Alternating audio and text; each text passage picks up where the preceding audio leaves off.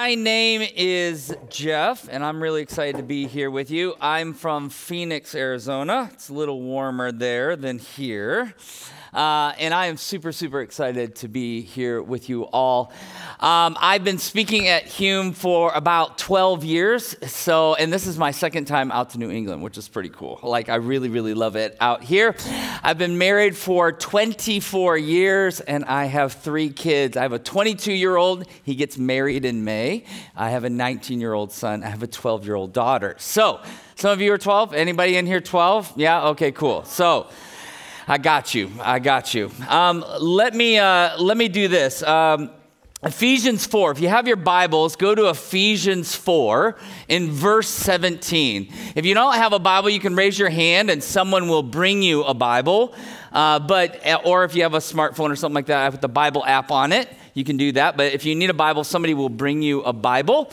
Ephesians 4, verse 17. Here's what I'd like you to do. Ephesians 4, if you wonder where Ephesians is, go to the New Testament, keep turning past the Gospels. You'll see a Galatians, and then you'll see Ephesians, and then you'll see Philippians. So in between Galatians and Philippians, you'll find Ephesians. And you're going to go to Ephesians 4, verse 17. Here's what I'd like you to do. I'd like you to just read Ephesians 4, 17 for just a minute, all by yourself.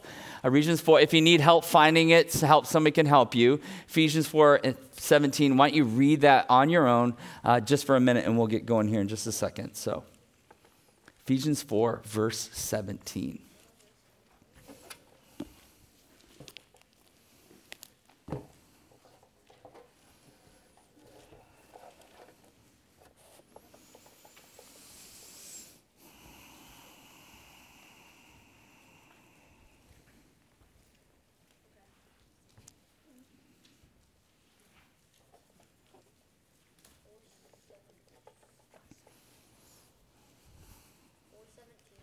You got it. Ephesians 4:17. Yep. Think about it. What does that mean? What do you think Paul's trying to say here?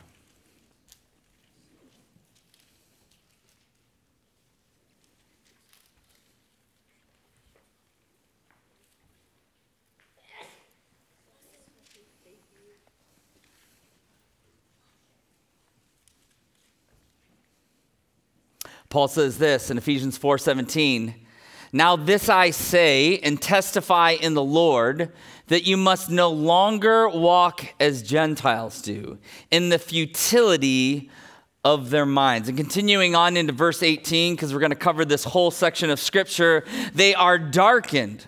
They are darkened in their understanding, alienated from the life of God because of the ignorance that is in them, due to their hardness of heart.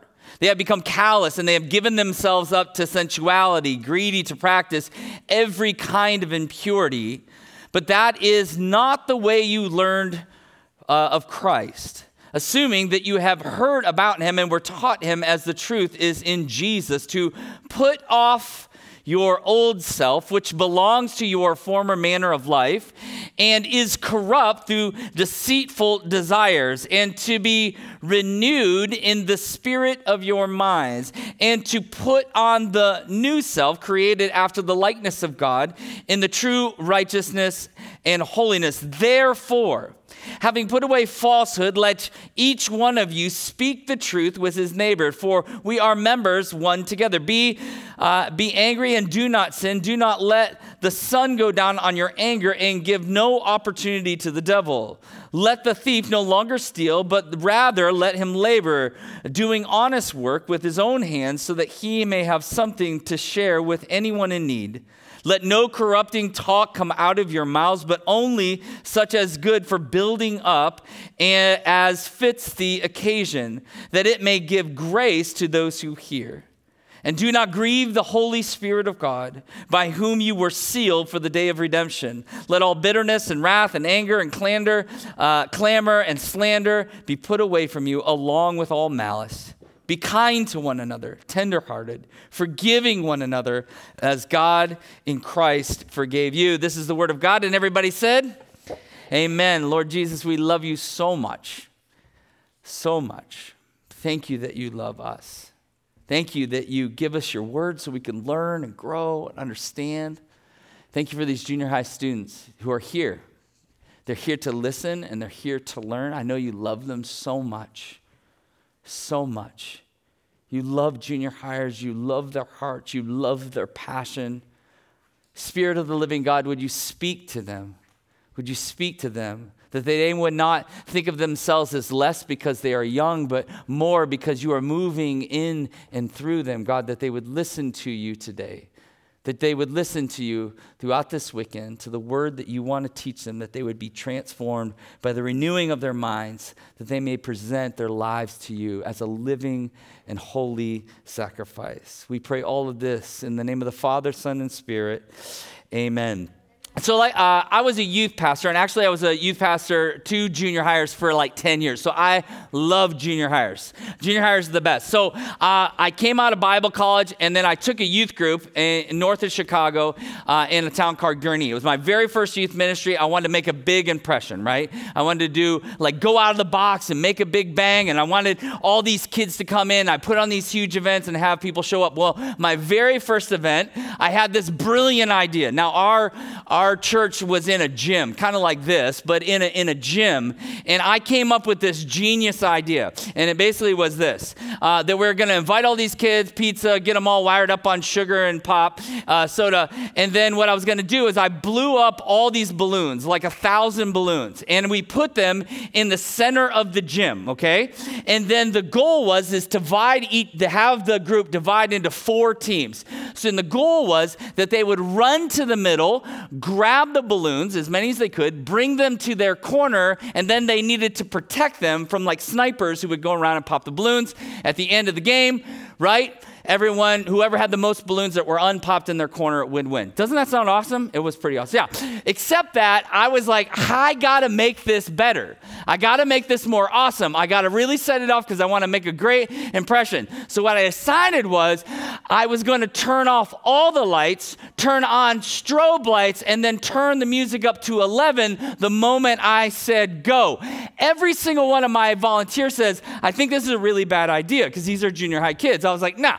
It's going to be amazing. You just watch. This is going to be the most epic youth event of all time. It's going to be amazing. So all the kids in their corner, they're all jazzed up on candy and soda and everything else. And I go, are you guys ready? And they go, wow, right? They're freaking out. And I go, okay, on your marks, get set. The moment I sit, get set, lights down, programmed it perfectly. Lights go down, strobe lights go up. The music gets turned all the way up. Go! And the moment I said go, I immediately realized I made a terrible mistake.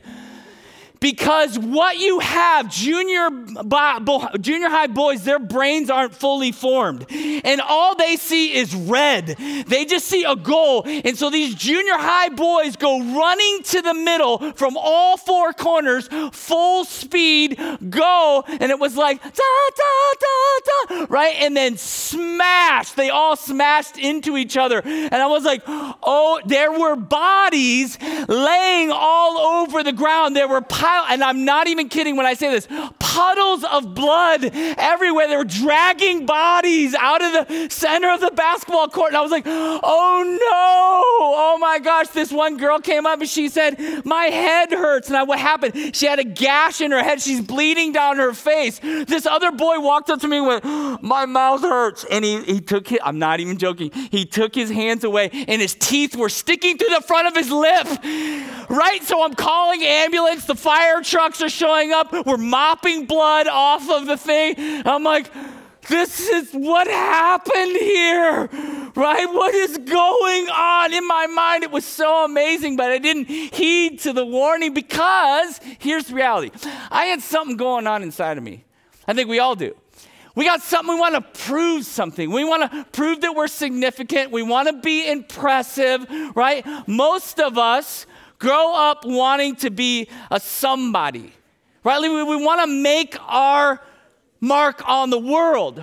And that's what we want to do. We want to be remembered. And what ends up happening as a result of that is this. Our value is placed in the hands of a sinful humanity. We are looking to get affirmations from everybody else other than the one that we need the most affirmation for. The King of Kings, the Lord of Lords, the one who lovingly knit us together in our mother's womb, who created heaven and earth and breathed life into your lungs. But what we do is we trade all of that to be liked by other people instead of truly receiving who he says we are. By nature, we are loved because we were created into this world by the one who is love. Love exists because God exists. And when he created you lovingly. But instead, here's what our world is telling you. No. It's about your truth. You're right? No. You do you. Can I just tell you, that's the stupidest thing I've ever heard. You do you. I like to kick puppies. Hey, you do you. You like to kick puppies. Kick. That's so ridiculous, right? But we say this stuff all the time. This is all around you. You got algorithms on your social media platforms that are feeding you this garbage to keep you entertained, to keep you locked in, and it's crushing you. Your truth. That is the most ridiculous thing I've ever heard. If you tell a junior high boy, it's your truth, they're like, I'm going to throw a snowball in someone's face so hard, and I don't understand why they're so upset, right? That's just the most, none of you probably know how to do your own laundry, and you're like, no, but it's my truth. I get to decide who I am and what I want to do. That's crazy. That's crazy. But this is the line that's being pitched to you, to kind of lure you in as if you're the most important thing in the world, and you're not. God is. He is truth. Truth exists because God exists, and here's the thing, your truth dies with you. God's truth lives on and on and on and on because he is truth. And he wants to give you his truth. And he wants to give you his life. And he wants to show you his way for his glory so you can have what the scriptures say, life to the full. But because you have bought into this way, this narcissistic way of living your life, let me tell you this, it's not working. And it's breaking my heart. The highest rates of suicide of all time right now. More kids your age, 70% of Pew research just came out, 70% of you say you're anxious. It's crushing you. Because you have placed all your values, we've placed all our values in the opinions of other people or in our opinion of ourselves instead of going, no, it's you. You're the only one who can define who I am, Lord Jesus. This is what Paul, all throughout all of his writings, is trying to help these young churches who are so distracted. He's trying to point them to the truth. You know why? Because Paul was just like a guy like you and me.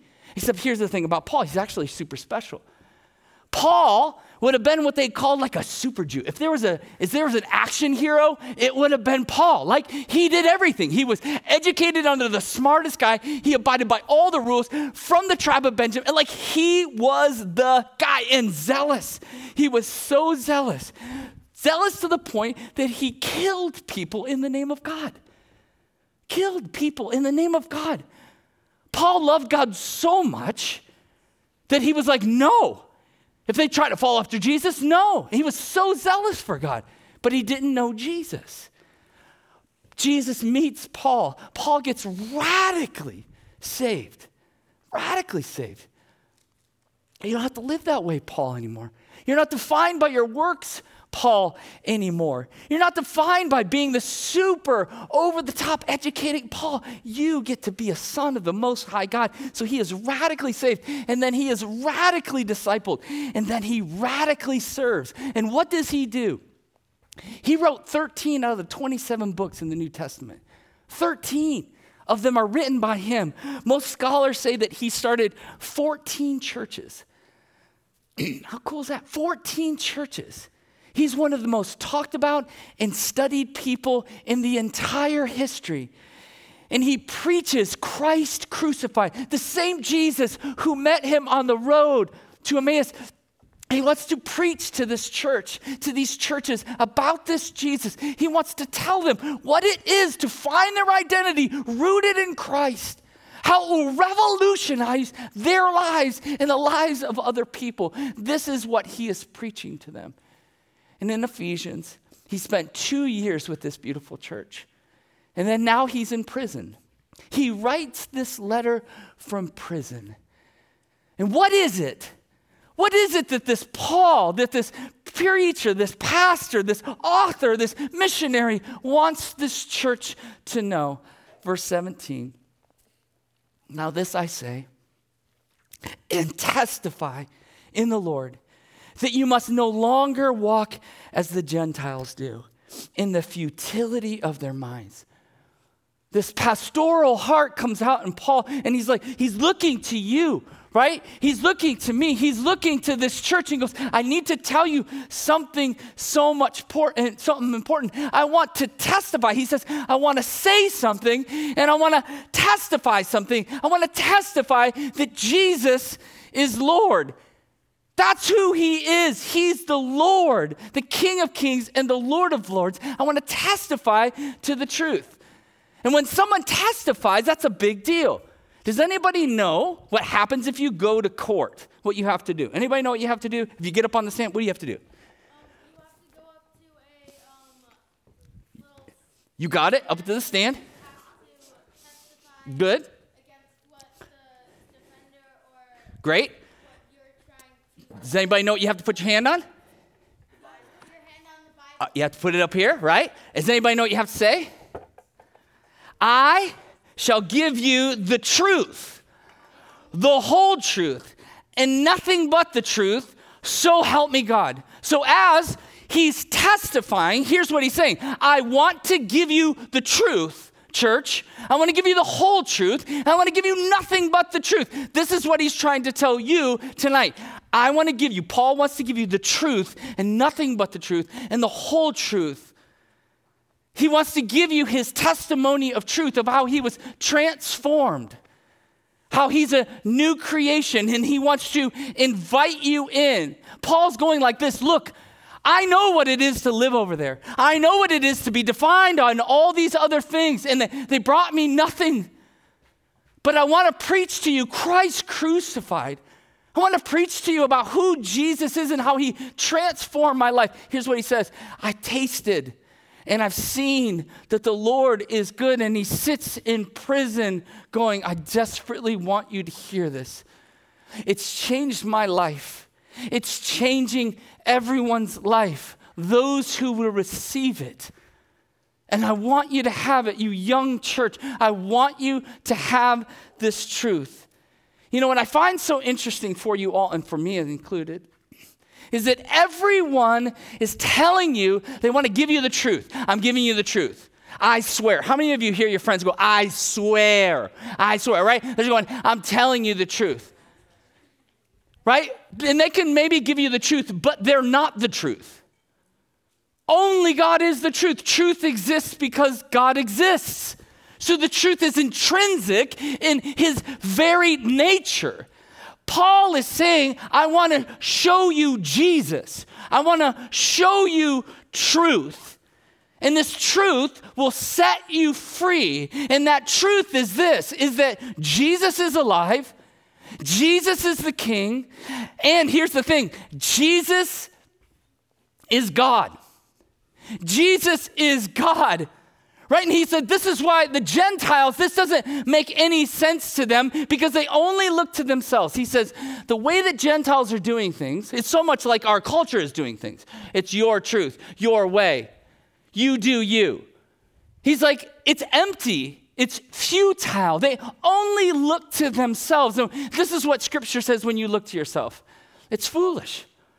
Read through the book of Proverbs. Proverbs is going, if you look to your own wisdom, it's foolishness. Your truth is foolish. And anyone tells you your truth is foolish. It's only God's truth for God's glory. And so Paul is trying to draw them in and saying, I want to teach you truth, the truth of who Jesus is. Jesus is God. And here's what God did. He moved into the neighborhood, it says in John 1. He moved in the neighborhood. The Word became flesh and dwelt among us. God has come near to us, incarnate. I love stars. How many of you, anybody like looking at stars? I love the stars. One of my favorite stars is the North Star. It's one of the brightest stars in the solar system. If you go outside, you can probably see it if it's clear tonight. If you look at the North Star, it's actually called Polaris. Polaris is this. It's 323 light years away. And I was sitting there looking at Polaris on my front porch. I have my dog, and he sits in my lap every single morning on my front porch. And I look at these stars in the morning. I'm like, oh, my gosh. Oh my gosh, I was just blown away. And I'm blown away by the transcendence of it all, how massive it is. Because do you know this? That you are seeing that star as it was 323 years ago. But it took that long. And I was just like, the idea of space and the vastness of that was blowing my mind while I was talking with my counselor. And I was telling him how this was just like blowing my mind. He goes, you know what blows my mind? And I'm like, what? The God that created all of that loves me and loves you. How beautiful is that? The overwhelming understanding of how vast the universe is, and He loves me. God is transcendent, but He is loving and near to you. That He has not abandoned you, that He sees you and He knows you, and He sent His only begotten Son to rescue and ransom you. And then we're locking ourselves into our truth. We're locking ourselves into what our friends say on Instagram or whatever social media platform you decide to anchor your identity to, and it's robbing you. It's stealing from you. Instead of going, you love me, you see me, you know me, you are high and lifted up. Like, check this out. This blows my mind. Your brain has 143 billion synapses. Anybody know what synapses do? It makes every single thing in your body operate. Every single thing. The wink, everything, your hair, everything. 143 billion, trillion, I'm sorry, not even billion, trillion synapses that allows you to live. And God is in control of them all. Not only that, but He's in control of all of those trillions of synapses for you individually, and then the 8 billion people that live here on this earth. And He's not stressed about it at all. And without His sovereign hand on your lives and everyone else's lives, we're gone. We're dead. We can't make that happen. You can't make synapses fire. How many of you wake up in the morning and go, come on, synapses, let's do this? Anybody? Anybody make your lungs just blow up with the air? Are you like, okay, lungs, let's do this. Okay, heart, let's rock. How many of you do that? No, you don't, right? It just happens. Why does it happen? Because God is in control. He's sovereign over all. He's omniscient. He's omnipresent. Omniscient means over all knowing. Omnipresent means near, ever near. So He is high lifted up, but He is nearer to you than your own heartbeat. He sees you and He knows you, and He is transcendent. But here's the thing your culture wants to pitch to you. What our culture wants is this. Our culture wants a palatable, predictable, domesticated God. We want one that we can know everything about. But here's the thing. If you know everything about God, then guess what you are? You're God. And you're not God. I want a God that I don't completely, utterly. I want a mysterious God that I just continue to long over and go, I cannot even believe that. I cannot even imagine that. You are worthy, worthy, worthy, high and lifted up. C.S. Lewis, anybody know who that is? Yeah? How many of you have ever seen or read The Lion, the Witch, and the Wardrobe? There's this beautiful moment in The Lion and the Witch of the Wardrobe where they're coming in to see Aslan, right? And Susan, one of the sisters, she comes up and she says this, Aslan is a lion, the great lion. Oh, says Susan, I thought he was a man. Is he quite safe? I shall feel rather nervous about meeting a lion. Safe, said Mr. Beaver. Who said anything about safe? Of course he isn't safe, but he's good. He's the king, I tell you.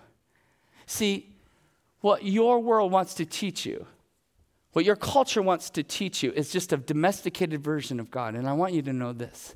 He's God and you're not. He is high and lifted up. He's the uncreated creator, and he's good. But you can't fully comprehend the greatness of who he is. And what that does for us is that should cause our hearts to worship him. But instead, so many of our culture, we start going, well, I don't really like that, right? That doesn't make me feel right. Like if I can't figure it all out, then it must not be real. And really what your culture says is this is feelings versus reality, right? Like, so here's what people would say. They say things like this. Well, God needs me. Like God really needs me. Here's what I want you to know. God does not need you. God does not need you. God is self-sufficient. He doesn't need anything or anybody. Oh, but God needs to make me happy. If he doesn't make me happy, then he's not a good God. He doesn't owe any of us anything. Any of us anything. God doesn't owe us anything. I have done nothing. I've done nothing to deserve anything from God. He is to be lifted up, to be worshiped. Well, God needs to accommodate my needs. He needs to make happen what I... No. God says this, I am that I am. I am that I am. Moses says, who will I tell them? Who will I tell them? He says, I am that I am. I am everything. I am life. I am breath. I am love. I am all things. I owe you nothing. But here's the thing. He loves you. He sees you. He came to us. He wants and desires for each one of us to worship and to follow after him as the way, the truth, and the light. And if we try to keep him small and manageable, it's foolish. And it's what your culture is pitching to you, and it's a lie, and it's stealing from you. He is holy, holy, holy. A.W. Tozer is one of my favorite authors, and he says this. Holy, listen to these words. It's going to be a little wordy, but I want you to try to grab onto it. Holy is the way God is. To be holy means it does not conform to a standard. He is that standard. He is absolutely holy with an infinite, incomprehensible fullness of purity that is incapable of being other than it is. Because he is holy, his attributes are holy. That is, whatever we think of as belonging to God must be thought of as holy. God is holy, and he has made holiness the moral condition necessary to the health of his universe. Since temporary presence in this world only accents this, whatever is holy is healthy. Evil is a moral sickness that must end ultimately in death. God is holy. Everything he is holy. He can't be anything other than holy, which just continues to tell us who we are. We are in need of a holy God. Because we have nothing to offer him, nothing to give him, which means this, we need him. We need him. He does not need us. We need him. So the question tonight would be this, what do you think of God? When you think of God, what do you think of God? Do you think he's kind of like this old guy? He's in this rocking chair. He's kind of distant, far away, irreverent or irrelevant. He's kind of this cosmic killjoy. He's got all these rules and regulations. I can't do this and I can do that, right? Is he like this angry moral monger? Like, yeah, you better cut it out. You better watch yourself. Is he like a genie in the bottle? I just pray, dear Lord, I didn't study for my test. And I know you love me, so could you give me an A, right? Maybe some of you think, like, I don't even think he exists. Maybe some of you are like, I don't even think God exists. And here's what I'd love you to see. I want you to see these holy, holy, holy. And what God does is holy. And what he did so wonderfully, so beautifully for each and every one of us is he moved into the neighborhood. He feels what you feel. He hurt like you hurt. He grieves like you grieve. He bled like you bled. Which means this, it says in Hebrews, he is our great high priest. He sympathizes with your hurt and pain. Some of you have gone through some hurt and pain, haven't you? Still are going through. Some of you currently, your moms and your dads are going through difficult times. Some of you have had loss. Some of you have people who in your life that are going through cancer. God is not far from you. He knows that pain. He knows that hurt, and he loves you. He's not far from you. He's near. That's what Jesus did. He came to us. And this is why Isaiah is inviting us into this idea in Isaiah 64:8. But now the Lord, our Father, we are the clay, and you are the potter, and we are all the work of your hands. Here's what he's saying. I want to be formed by you. I don't want to be formed by the things of this world. This is what Paul's trying to get after with his church. I want to give you a testimony of what has happened in my life. Don't think like the Gentiles. Don't think in the futile of their minds that they think their truth and that you do you, that that's going to solve anything. No, I want to be in the hands of the King of Kings and the Lord of Lords. I want to place my trust there because at least there I know it's real and trustworthy and true. And he doesn't have any motives. Do you know these algorithms that are pumping you full of lies? They just want to rob you. God's not going to do that to you. These likes that you get, these friend requests that are starting to define who you believe you, it's robbing you. God's like, I don't want to do that for you. Come into my hands, into my care, so I can form you and care for you. From the very beginning of time, he saw you as unique and special. You're here because you matter. You matter. You're loved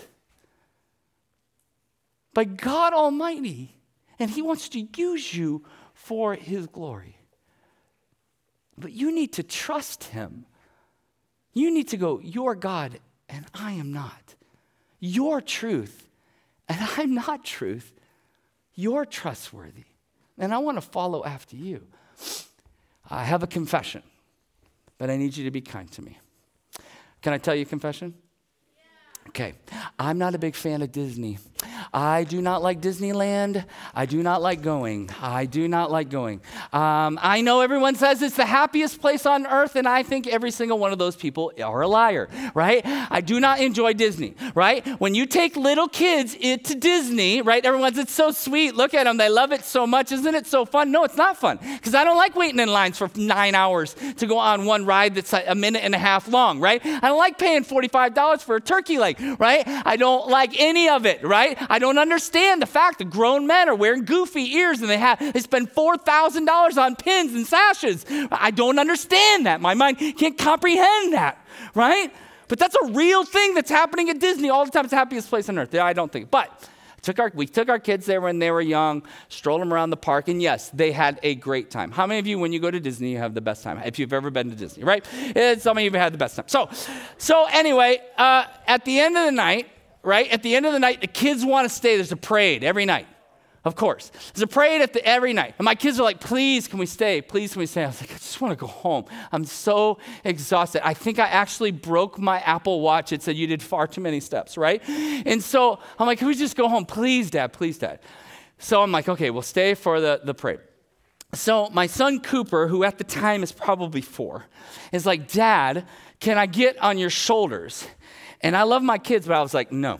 And he was like, please, Dad. And I was like, you kids will never know what parents go through until you become one. But anyway, so I'm like, fine. So he hops up on my shoulders. And I'm just immediately kind of miffed by the whole thing. Like, come on, bro. I'm so tired, right? And then this dude, right, does his arms like this, and then on top of my head, now my head's like this, and I'm like, yo, chill, bro, you know, like, it's so heavy, my neck's kinked, right, and all of a sudden, it gets super heavy, and I realize he's falling asleep on top of my head like this, And I'm a bit annoyed. I want to be like, wake him up. Come on. Get... Until I realize something like this. He could die. He could fall right off the back of me and just die. But he trusts me. He trusted me enough. I mean, I'm not a giant of a man, but to a 4-year-old who's on top of my shoulders, that feels like so high. And he had enough trust in me to fall asleep. And I immediately had this moment where I realized, oh my gosh, this is what it feels like to trust the Lord. Confident that he sees me and knows me. You know, Cooper is confident of the fact that I was going to take care of him and take him home and tuck him in and make sure he was safe, to the point that he fell asleep on top of my head. Why? Because I'm his dad. And I've proven myself, at least to this point as a father, to be faithful and trustworthy, to the point where he could fall asleep on my shoulders. And I just wonder if some of you, you're keeping God at a distance, trying to be in control of your own destiny, instead of just trusting him and resting in the truth of who he says he is, all of what the scriptures are saying of who he is, and resting in that, letting that be your truth, that his truth is your truth, not your truth is your truth. His truth is, so you can rest in him. This is what he's inviting you into. And I wonder if for so many of the reason why you're in so much distress is you're just constantly searching for something other than God. And my hope is this weekend that we'll learn together through Paul's teaching of this church of going, let me teach you about who Jesus is, and let me teach you about how it will transform your lives and the lives of other people. Amen? Amen. Amen. Let's pray.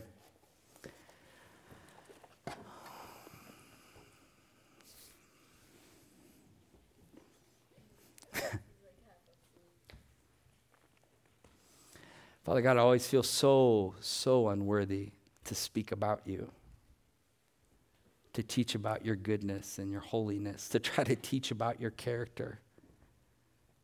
It's like a child trying to explain physics. I just feel ill-equipped.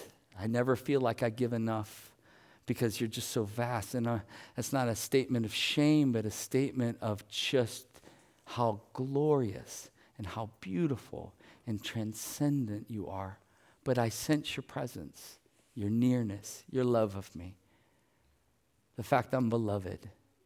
I feel your love. I feel your care of me. I feel you're pleased when I talk about you. Thank you that you allow me to speak about you. Thank you that you've given me all these years to teach. You've been so faithful to me, so loving and kind and patient. And I sense your presence so near. God, I desperately desire for these students to sense your presence very near. That God, as they walk out into the brisk air, that they would experience your transcendence, but also your nearness to them. I pray that they would come to truly trust in you. Protect us all from the evil one who is distracting us. Pulling us away from your love.